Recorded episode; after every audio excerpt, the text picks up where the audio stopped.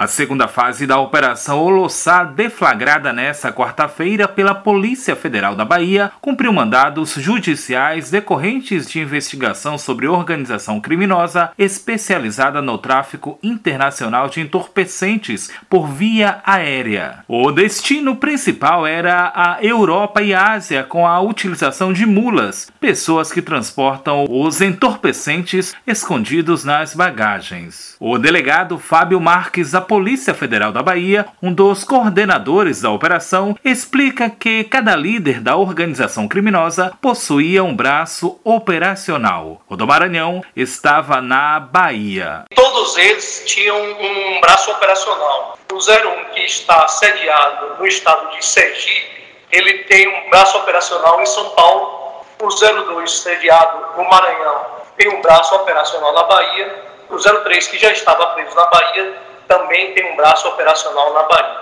Todos eles foram presos, além de outras pessoas que entram com a organização criminosa na condição de mula, passem a integrar.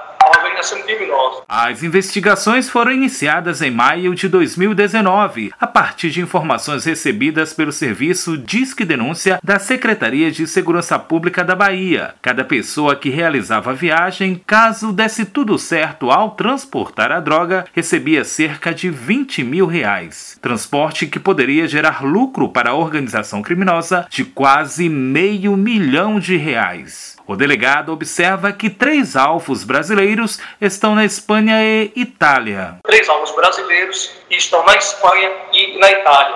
Eles inicialmente foram aliciados para transportar droga e depois esses que conseguiram passam a ter uma função de destaque dentro da organização criminosa, passam a morar no exterior e a receber as mulas que estão sendo encaminhadas para a Europa e para a Ásia e faz o encaminhamento da droga para o seu adquirente. Nessa quarta-feira foram cumpridos 12 mandados de prisão e 10 mandados de busca e apreensão nos estados da Bahia, Sergipe, Pará, São Paulo, Santa Catarina e Maranhão, cumprido em São José de Ribamar, região metropolitana de São Luís. Foi deflagrada essa operação para cumprir 12 mandados de prisão além de bloqueio de valores nas contas dos principais investigados, cumpridos em seis estados do Brasil, que são a Bahia, Sergipe, Maranhão, Pará, São Paulo e Santa Catarina. No exterior, os mandados de prisão contam com o auxílio da Interpol, polícia internacional encarregada de crimes que não restringem as fronteiras de um país. Eles são referentes à Espanha e Tailândia. De acordo com o delegado Fábio Marques, entre os presos no Brasil está um ex-policial militar baiano que foi exonerado. Investigado